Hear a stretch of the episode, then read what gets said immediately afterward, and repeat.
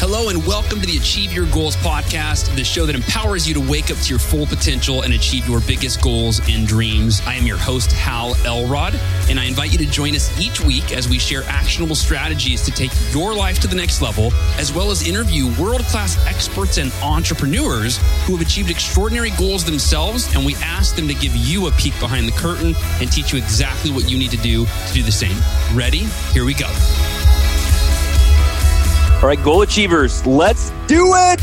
Hey, this is Hal Elrod, and that was deceiving. My let's do it energetic, like, wow, how must be feeling great. I'm still a little under the weather. I'm still a little stuffy, but I am excited. I'm fired up because today our guest, I know her well, pretty well. And uh, we actually just had her speak at the Best Year Ever Blueprint. In fact, she had the honor of being our very first speaker so you can imagine how much thought goes into the individual that we are going to put on stage to give the audience the first message, the first experience that they have of the entire weekend. If that's not enough of an introduction, I'm going to give a formal introduction here in a second, but if that's not enough of an intro for today's guest, you'd be like, wow, this person must be super special and an awesome communicator if uh, Hal and John trusted her to be the opening speaker at the Best Year Blueprint. Well, yes, that is all very, very true. And the message today, the conversation, I should say today, this is about the three words that will change your life. And I'll ask you what happens when you achieve everything you thought would make life fulfilling, but then it doesn't. And today's guest is Emily D. Baker. And her and I are going to explore how three words can change your life and set you free. And Emily is a legal consultant for purposeful female entrepreneurs who empowers her clients to actually understand the advice she gives them instead of leaving them more confused than when she started. And in the legal field, right, that can happen. She helps entrepreneurs to have common sense documents that will both protect their business and make total sense to everyone involved.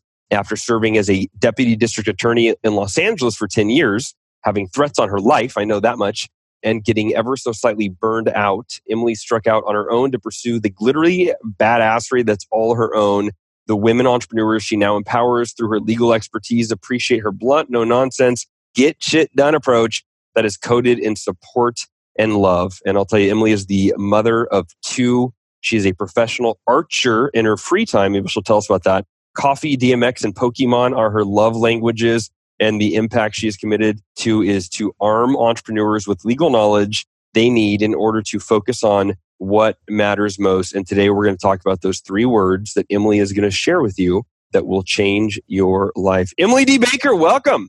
Thanks, Hal. I'm so excited to be here. And I, I'm so excited to be on this podcast because podcasting, before I found my three words, podcasting was one of the things that made the biggest change in my life because it's what I listened to uh, to mm-hmm. and from work when I was like, why am I doing this again today?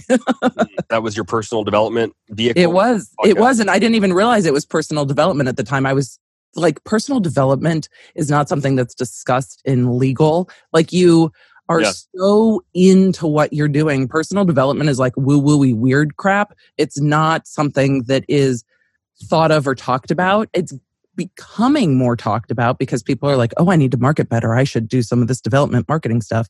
But a few years ago when I, I first found you on a podcast and pulled over to the side of the road. I know we talked about this when we first met in Chicago, but pulled over to the side of the road and bought Miracle Morning on Audible on my phone while I was like maybe 10 minutes into the podcast I heard you on. And that kind of started this journey of, oh, there's there's other people who have been through this. And your story really resonated very deeply with me. Like, oh, there there are other people who feel knocked sideways by their life um, and though it was never a car accident, my job took a huge toll on my health. And I had complete adrenal fatigue. Um, and as I was recovering from that, herniated my back and had two back surgeries in one year. So hmm. the whole, the emotional stress, the mental stress, the physical stress, it all kind of knocked me a little sideways. Well, and then you started diving into the world of personal development, and that was kind of the game changer for you, would you say? Or that was absolutely the game changer. I knew I needed to make a change. I didn't and to be perfectly honest, I'm going to just be really real. I felt like an asshole, like a total asshole. I was like, my life is really good. And this is exact. I went to law school and spent like a hundred plus thousand dollars to get this degree to do the job that I'm blessed enough to do. there's no better job than standing up for victims of crime and giving them a voice and like fighting the good fight in court every day. Like it's they make TV shows out of that stuff. Yeah. But I was miserable. And I've got a great husband and two kids. I live in a beautiful area, overpriced but beautiful. and I wasn't happy. And I felt, I really did. I felt like a total dick for not being happy. I'm like, I have everything I've ever wanted. What is going on? And that's when I started searching for other answers and starting to look inside myself. But I didn't do that until I started to find things like the miracle morning where I'm like, oh, other people ask these questions and find answers, both internal and external answers. And that's when I started really searching. Um, I came to Chicago. I had missed the first best year ever because of my back surgeries, but I came to the Chicago event and started meeting people from all walks of life who were asking these questions.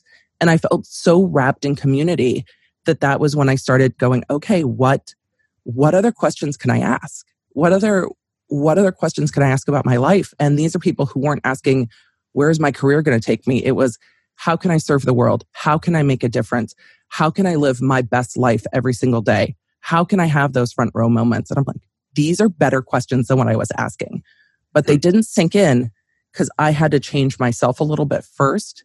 Because even though I started asking the right questions, I didn't internalize it yet. Well, I want to go back a little bit before this. So you are, a, I know about you that you're a Division One athlete and you play D1 water polo at Harvard for lack, right? There, there's, uh, a, there's a story behind I, that. There's a story but, behind that. I actually played at UMass Amherst. Okay. Um, and I talk about this in my TED talk because I, I was really challenged by learning disabilities uh, going through school, and I had very smart friends. And the people who played water polo were very smart. I always felt like an imposter. Mm. I always felt like I was barely scraping by. Um, had a really hard time reading, remembering. Um, really struggled with attention deficit, and and never quite felt good enough. So when I I tried to prove myself through sport, which was aggravated by the fact that back in the 90s there were not very many women's water polo teams. Um, so I played on the men's team in high school, hmm. and at five six, by my senior year in high school, everyone else was like six four. so as I'm trying to prove myself, I was also kind of tearing up my body a little bit. But I went to UMass Amherst and um, I kind of talk about in my TED talk the being on the Harvard campus is somewhere I never thought I would be, but that is the game where I ended up injuring myself, and that kind of threw my life in a different direction. Was that the end of your water polo career? It was. That okay. was the last water polo game I ever played. Got it. Okay. And then talk about after that. Yeah, I wanted our audience to hear about the knock on your door in 2000. I think it was 16. The Harvard game was the first knock on my body because I wasn't listening. When your body tells you it's in pain, that's meant for you to listen to. So when I injured my shoulder, um, I became very, very depressed, which is mm-hmm. why later in life, as an adult, when I was struggling with being unhappy, I was really afraid of it. And people who have been through major depressions, it can be really scary to start feeling unhappy again um, it can be really scary like oh this was really bad last time i don't i don't want to do this again like i don't sure. want to go down this road again it, it's it was frightening and that had come from losing my water polo identity i was i was the girl who played water polo when you're the only girl on a men's team mm-hmm. you kind of stand out and you have this whole identity like i punch people in the face it's amazing yeah yeah so then I decided I wanted to go to law school. While I was recovering from my injury, I met my husband and I was like, I want to go to law school, but I'm not sure. He's like, Look, I have seen you argue your way in and out of everything. I think this this feels like what you want to do. I'm like, I'm not smart enough. He goes, Why do you think that? And started really questioning me on why I thought that. And I started finding ways to study better and worked really hard to get into law school. And I knew I wanted to be a district attorney when I went to law school. So I got that job and it was shocking because when I interviewed for the district attorney's office, the district attorney at the time, Steve Cooley, was looking at me in his office and like triggered all of my insecurities. And he looked at me, he's like, Well, why should I hire you? I have thousands of applications. We're taking up, you know, 200 people. You are not the absolute top of your class. You didn't do some of these things. And I was like, I am the hardest worker you will ever meet. Juries will absolutely love me. Mm-hmm. I communicate well. And I'm going to come back and interview every single year until you get sick of me and just hire me. I'm also really well versed in fraud, white collar crime, computer crimes, and and I I'm ready to do this. And I got hired um, after my first round of interviews, became a district attorney, and started working my way up, doing everything from pimps and hoes and gangs and drugs and fraud and embezzlement and eventually murder cases. And that is where the knock on my door comes from, um, from a murder case I dealt with. That still, there's still times I get choked up talking about this case because it, it was a mom who was killed and she was killed because her daughter was a victim of the crime. Hmm. And the defendant tried to silence the daughter and killed her mother. It didn't silence the daughter. He is serving life in prison without parole. But we did three trials on that case, me and another prosecutor. We convicted him in the third trial. And when the conviction finally came down, the courtroom just exploded. There was so much tension between the defendant's family and the victim's family. The crime had taken almost 10 years to prosecute from um, wow. the actual homicide because trials take a long time. There yeah. were three of them. So by the time he's finally convicted, there was a lot of built up tension. During this trial, I was pregnant with my now six year old, um, and I had really difficult high risk pregnancies. So I was sick, um, and I had to go to the bathroom a lot. But the judge this lovely judge, refused to let me use the bathroom in the back of the courtroom because I might seem like endearing to the jury. I might accidentally interact with the jury. I'm like, I'm a professional. I just, I'm, I happen to be pregnant. I just have to go to the bathroom. I just have to go to the bathroom all the time. So I had to use the public restroom. Um, I got followed into the public restroom by the defendant's family on more than one occasion.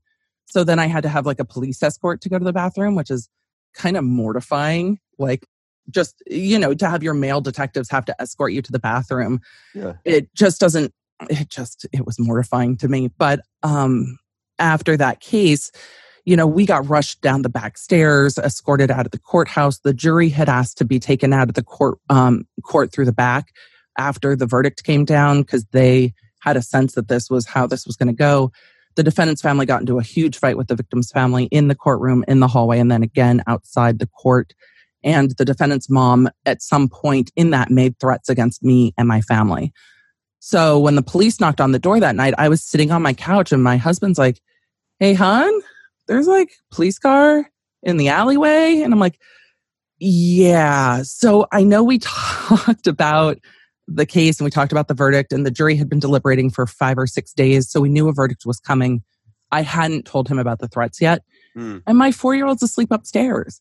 And I'm sitting on the couch in my living room pregnant. And I'm like, what am I doing with my life? Um, and the cops are like, what happened? And I gave them the whole rundown. And then everybody who changed shift that night came by. I live in a fairly small town. So everybody who changed shift that night came by and knocked on my door and was like, what happened? Because there, at the time, there were two district attorneys that lived in my community. So, you know, the cops knew who we were. And I was prosecuting at my local courthouse. Um, so I, I kept relaying the story. And, uh, you know, in law enforcement, there are times where you know you're doing your job well and listening to jail calls and hearing people call you names you're like i am doing my job well because i'm pushing all of the their buttons yeah and sure.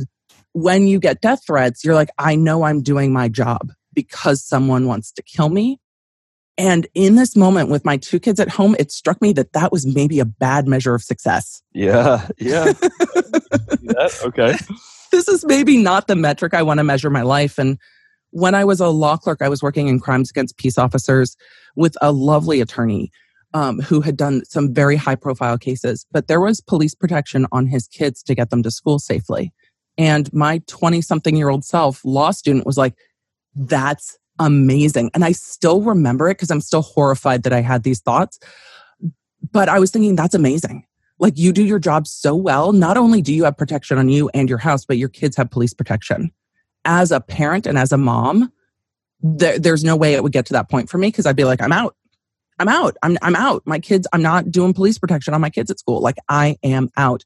And there are plenty of DAs and such good district attorneys who go their whole careers and this doesn't happen um, and who are safe. And it's very rare that district attorneys are harmed or killed but you still have to be constantly vigilant. And um, there are so many people who do this job so well. It was time for me to take a step back and let other people do it. And I, I hedged back a little bit and started doing more of the fraud cases and, and changed out of the blood and gut stuff as, as my kids were young. But when my health stuff started going, I realized that I just was unfulfilled. Not when you try to make yourself smaller, in any aspect of your life, it really starts to eat you up inside. And that's not being in trial and not doing those kinds of cases was me playing smaller. And I had to find a stage to play bigger. And I had to start figuring out what that looked like because my identity was wrapped up in being a district attorney. Like I went from I'm the girl water polo player to like I'm a district attorney. Mm. So trying to wrap my head around being something else, I'm like, I was, I remember telling my husband after back surgery, I'm like, I feel like if I'm not a DA, I'm nothing. Like I am actually nothing. So, so quitting that, was, that profession was not an easy thing for you, obviously. It was not. And it wasn't just leaving a profession, it's leaving a lifestyle and it's mm-hmm. leaving a group of friends. I lost yeah. a lot of friends in that process. Um, I, I maintained very few of my of my DA friends when I left the DA's office.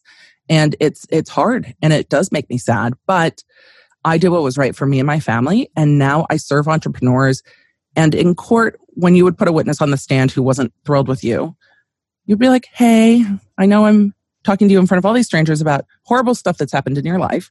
Um, can we're just going to go ahead and talk about that? And sometimes they'd be like, you know what? Fuck you. I don't want to talk to you. I, I don't like you.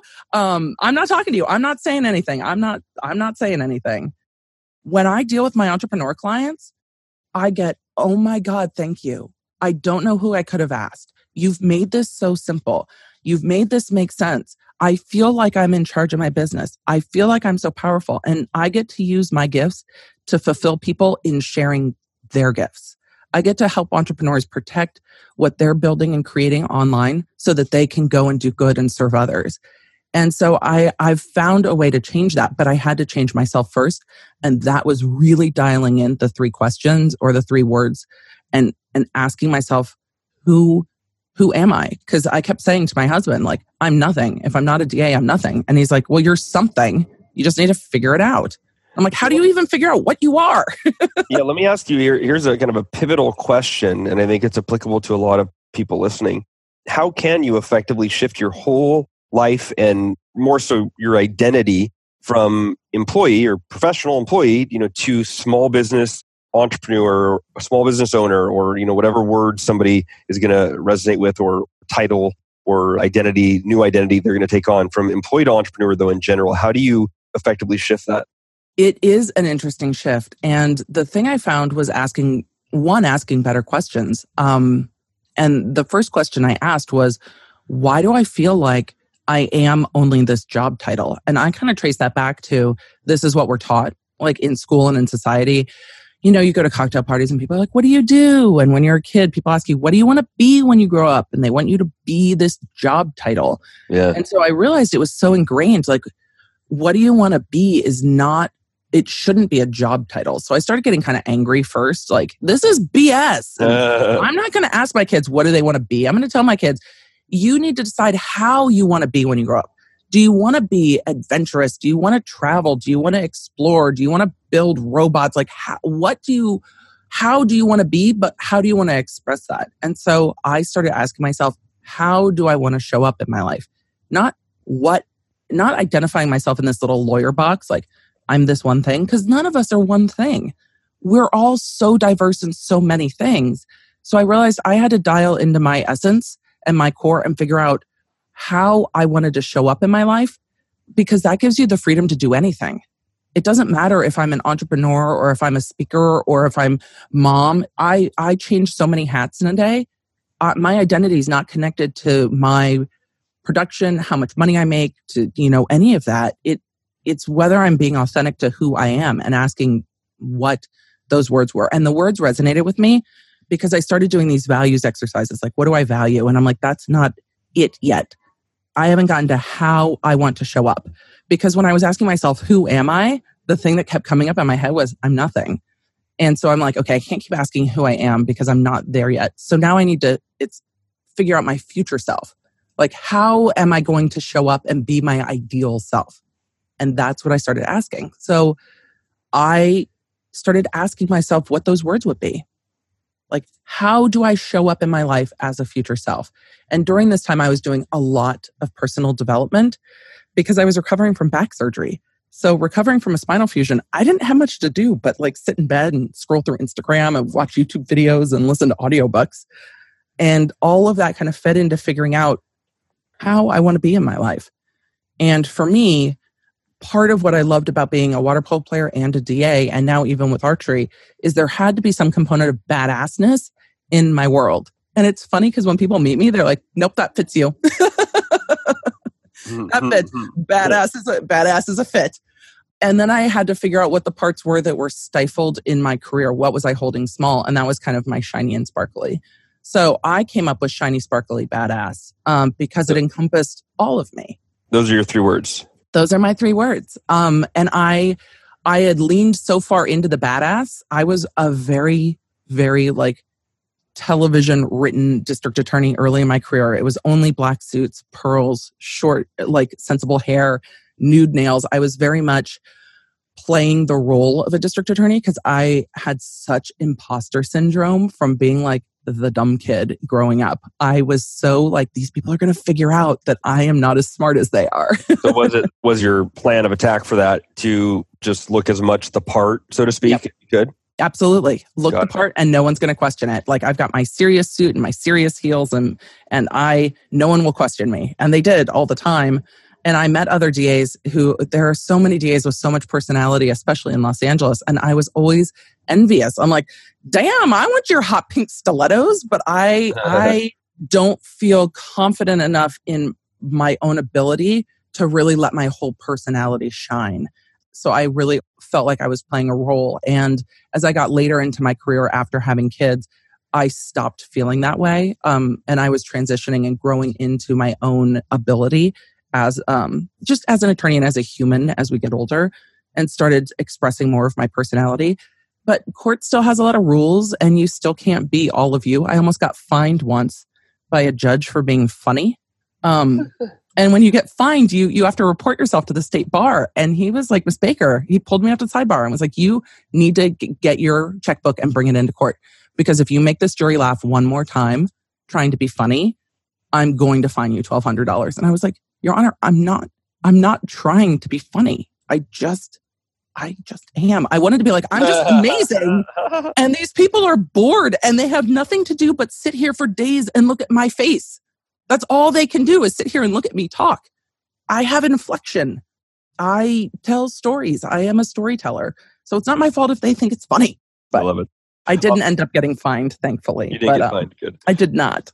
I want to I want to take one step back and make a comment, and then I want to ask some questions to dive into these three words. You know, in terms of I want to explore the three words and what's the value for someone to do this exercise, and then I'd love you know you unpack. I know you, you might you may have just said it in your story here, but unpack how you figured out your three words, you know, what that does for you so we can break that down for our listeners. Absolutely. Their three words. Um, but first, I just wanted to comment on something that you said, which is when I asked you about how you effectively shift your whole life and identity from being a professional employee to a, an entrepreneur or a small business owner, you talked about looking at how do you want to be.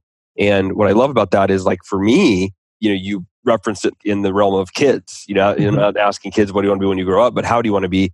what I love about that is it's like for me, I want to set my own schedule, you know, set my own hours, right? I, I freedom, like I value freedom arguably above almost anything else. And so to me, that's where entrepreneurship became the path, right? It's like I want a life of freedom where I get to do what I want, when I want, with whoever I want. I also would like no ceiling on my income. And then it was like, oh, wait a minute, check, check, check, check oh, I'm supposed to be an entrepreneur, right? like, yeah, oh, that's what I'm. So I didn't realize that. You know, I didn't know uh, that was even a career choice when I was young. But yeah, so I love that being kind of the guiding question around what do you want your life to be like, your days to be like, and then you build a career around that versus what career do I want, and then you know, going right. there.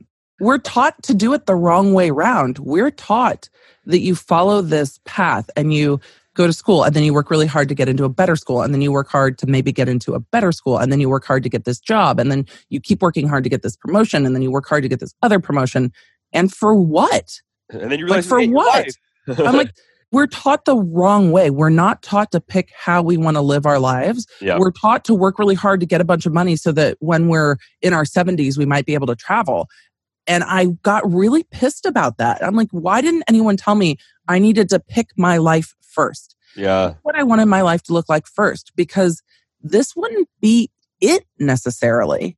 And now I have the freedom to do passion projects. I'm actually on a tear today because there was uh-huh. a client came to me with a website that's reselling courses from all kinds of entrepreneurs and they are ripping these courses it looks like from the back end of websites and then selling them for like $49 so like Lewis Howes's like $2000 courses up there for $39 and they're selling all these courses and i am like on a passion mission to take this website down i'm not charging my client for it and i'm hoping to take it down for all the entrepreneurs because i get to do that now i still get to do what fires me up and not worry about whether i'm getting paid to do it i get to follow my best life and still do good. And this is one of the ways I can do that.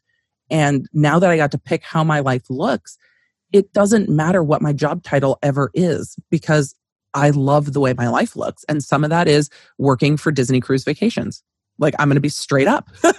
yeah. I want to go play Pokemon with my kids. Those are things that are important to me. And my kids are only going to be little for a little while. And I'm noticing that now that my 10 year old's almost 11, he's sassy and he's becoming like a tween person.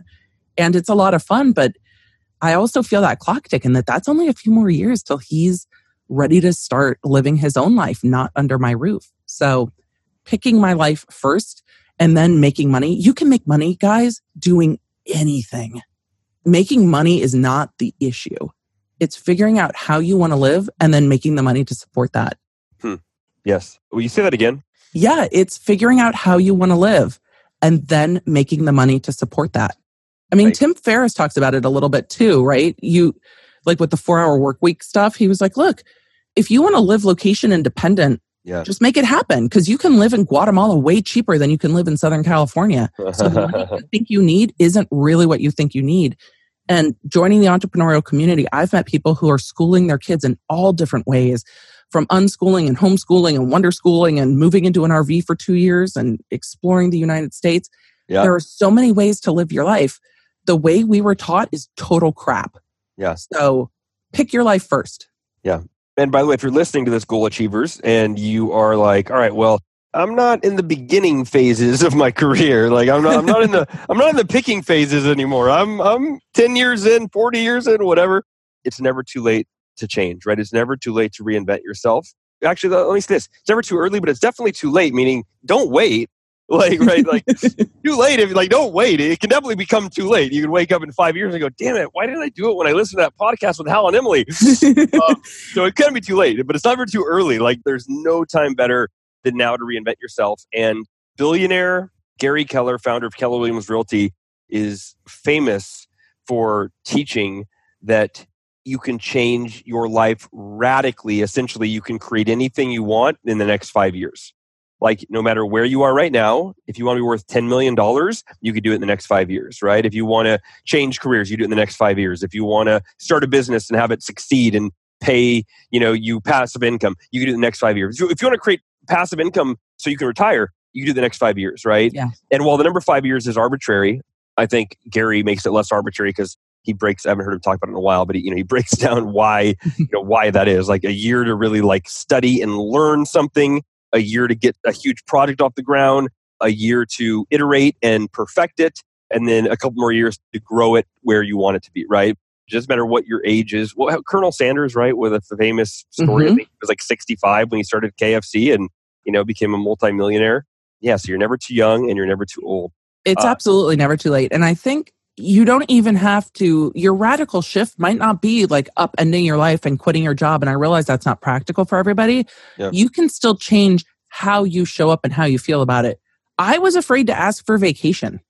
If i was still working in my job if it still worked for me i'd be like y'all it's four. I'm out of here. Like i'm on salary I'm going to work and be productive and do what I need to do. And I'm going to take my vacation and get out. My attitude about working would have shifted if I was still in a, you know, typical job. So when you decide how you show up, you can say, I'm going to show up and be the person who is uber productive. I'm not just going to fill out stupid things. I'm not going to sit for three hours in meetings. I'm going to be productive. I'm going to do my job and I'm going to get on and live my life. And you can decide how you want to be without upending your job. You can decide how you want to be and start your side hustle and let it grow over the next five years. You get to pick your life. And nobody told me that. Why didn't anybody say, honey, you get to pick how you do this yep. instead of go to school, go to school, go to school, get a job, get a job, get a job, get a career, get promoted, retire, die. Like that's a shit way to live. I do not disagree. Um, so let's close out the podcast today with some action for our listeners by unpacking how you figured out your three words and make sure you know and reiterate too just the importance of like what's the value of someone listening doing the exercise you're about to give them. So what's the value of somebody finding their three words by you unpacking how you figured out yours and then breaking that down for our listeners so they can do the same? Absolutely. So the importance is asking the question how do you want to be? And it's changing the core of you and really reconnecting with the core of you because when you're not outcome determinant or success determinant or your identity is not hinged on a job title you have the freedom and flexibility to choose really choose your life because it takes the ego out of it. Like it feels really good when people are like ooh you have this fancy job. But once you decide how you're living that goes away because you're honoring yourself and your true individual. And the feedback I get on this from people who do it is always so powerful. And when you listen to this and do the words, please share them with me. I love celebrating you really getting connected to how you want to show up in life and know that your words can shift and change as you shift and change. So the first thing that I did was really start exploring what I missed about myself, like the parts of my personality I felt like I was hiding. And I felt like I was hiding my shiny and my sparkly. But then I was saying, asking myself, what do I love about myself? What are the words others might use to describe me that I really love? And people who meet me generally say I'm kind of loud and kind of a badass. and and I love that. And I was like, I do love that. And there's this other part too that I'm clearly not sharing. So I did some journaling around it. And um, you guys are are here to knock out your goals. You are the kind of people that are already identifying what's important to you. So identifying what's important to you isn't going to be hard. Take five minutes and evaluate what do you want to bring in to your future best version of yourself? And what do you love about yourself? And just write those words.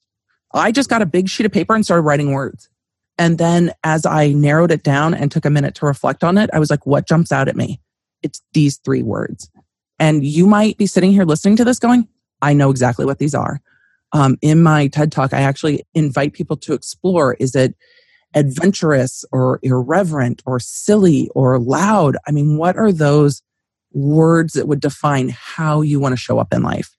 And then what I did with them, and this was a um, Brendon Burchard uh, suggestion. He talks about setting alarms on his phone and making your alarms work for you. Mm-hmm. I set my three words as phone alarms mm. because it's my check in with myself, whether I'm authentically being me. Like mm. when my shiny, sparkly badass alarm goes on, I'm like, oh, you know, I'm in my head about something, or I'm not honoring that, or it's not shiny, sparkly badass to not stop working at four and go hang out with my kids. Like, mm-hmm. what does it mean to me? And then I check in with myself if I'm living authentically with that. Um, at Best Year Ever this year, uh, Dr. Shawn was talking about your goals kind of being the destination.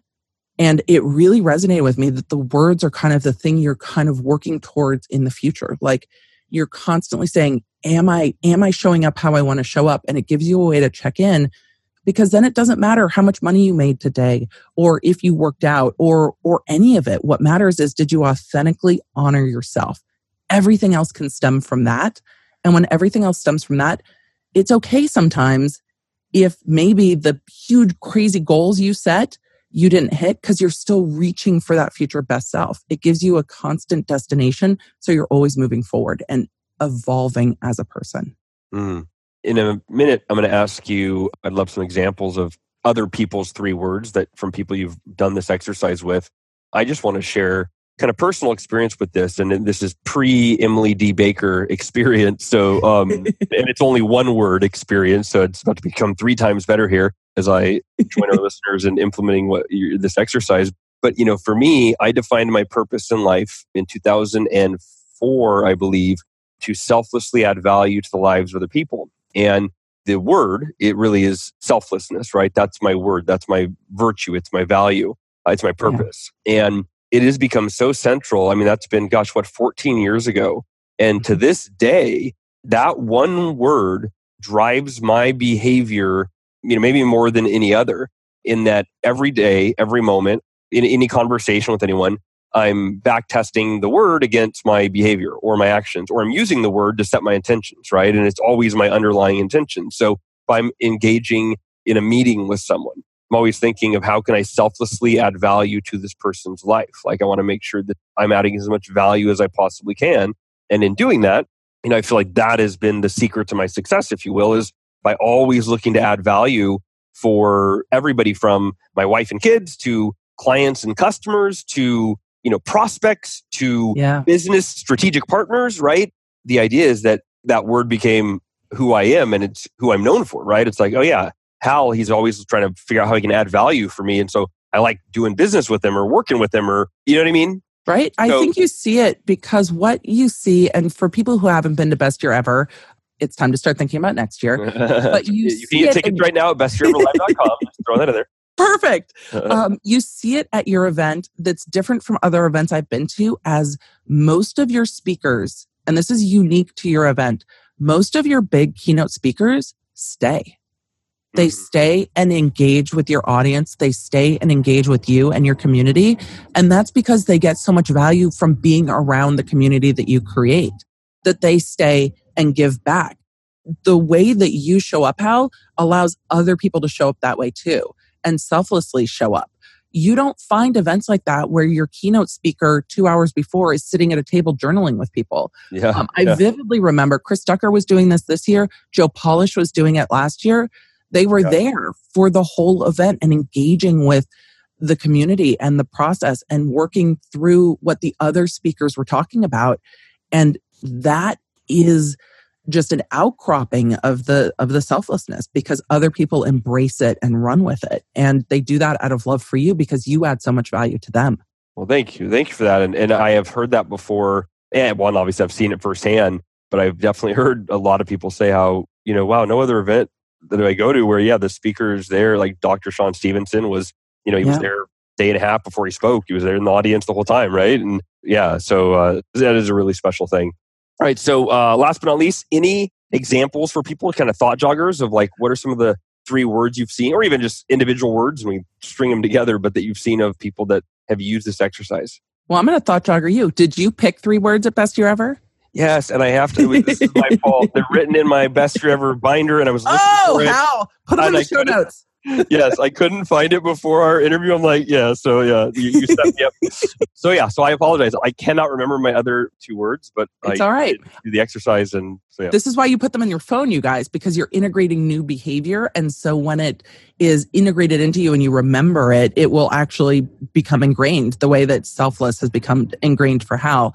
The words that people share with me are half like the thing they love about themselves and half the thing that they hide about themselves. So from women, I got a lot of bold, loud, authentic, um, and a lot of themes around adventurous and free spirited and and things that people want to embrace but maybe feel like they shouldn't because they maybe feel like that part of their personality is too much it's not too much be you and it's just finding a way to say your three words in a powerful, like I say, I am a shiny, sparkly badass. That is kind of the core of what you get with me. I've met people who are like, I am a confident, self sufficient traveler. Hmm. Awesome. Awesome. And especially for women, that, you know, traveling alone can be a little scary. So I hear people talking about their empowerment and owning themselves and embracing all the quirks. So, you know, if you are a nerdy, adventurous Pokemon trainer, be it. If you are an empowered, successful, loud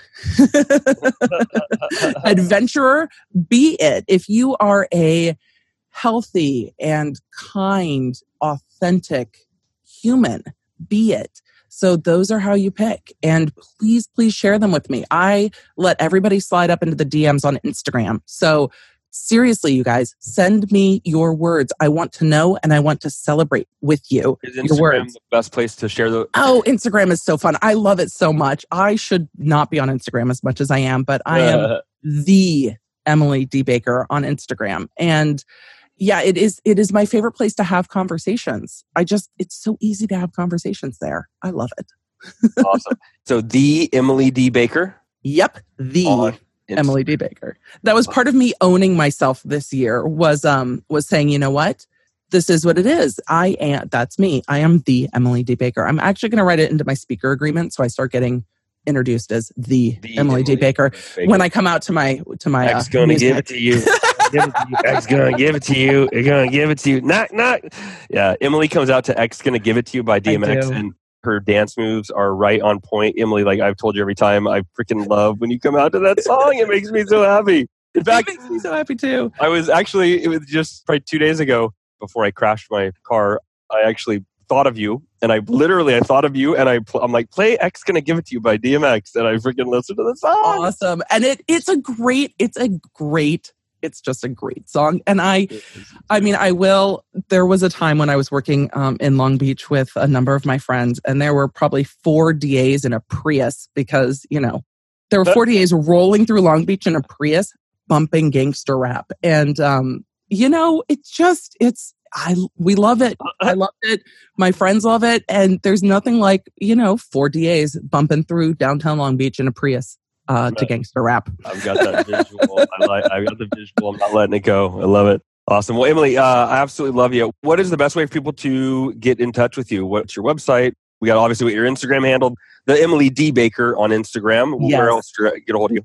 The Emily D. Baker on Instagram. And then my website is just www.emilydbaker.com. Um, I am there for whatever you guys need. If you are running online businesses, I am there to help you and to empower you. If you just want to follow along with the journey, Instagram is the best place to do that. But if you do run an online business, you can hop over on my website, my email list. I keep you guys up to date with all the legal stuff that keeps changing in the online world because it's constant.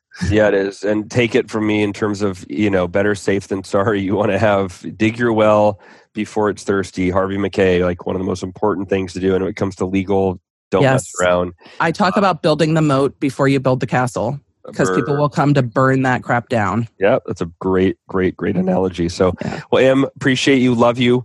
Um, I love you too. Thank you. Thank you. Goal Achievers. I love you guys and gals. Thanks for tuning in to another episode of the Achieve Your Goals podcast. Trying to think of anything timely is going on right now. We do have the advanced reader team that we just launched for the newest book in the Miracle Morning series, The Miracle Morning for Couples. Create legendary connection one morning at a time. Co authored with Brandy and Lance Salazar with Honorée Corder as always. And yeah, this is a great book. If you're a couple, you're going to love this one. So go over to miraclemorning.com forward slash couples ART. Couples plural, and then A is an advanced reader team, ART. MiracleMorning.com forward slash couples ART. And if there are still some spots on the advanced reader team, I can't promise by the time this goes live because we launched it today and this will go out in like a week or so. Um, but uh, check it out. So, Goal Achievers, love you, appreciate you. Emily D. Baker, love you, appreciate you. And I will talk to everybody next week.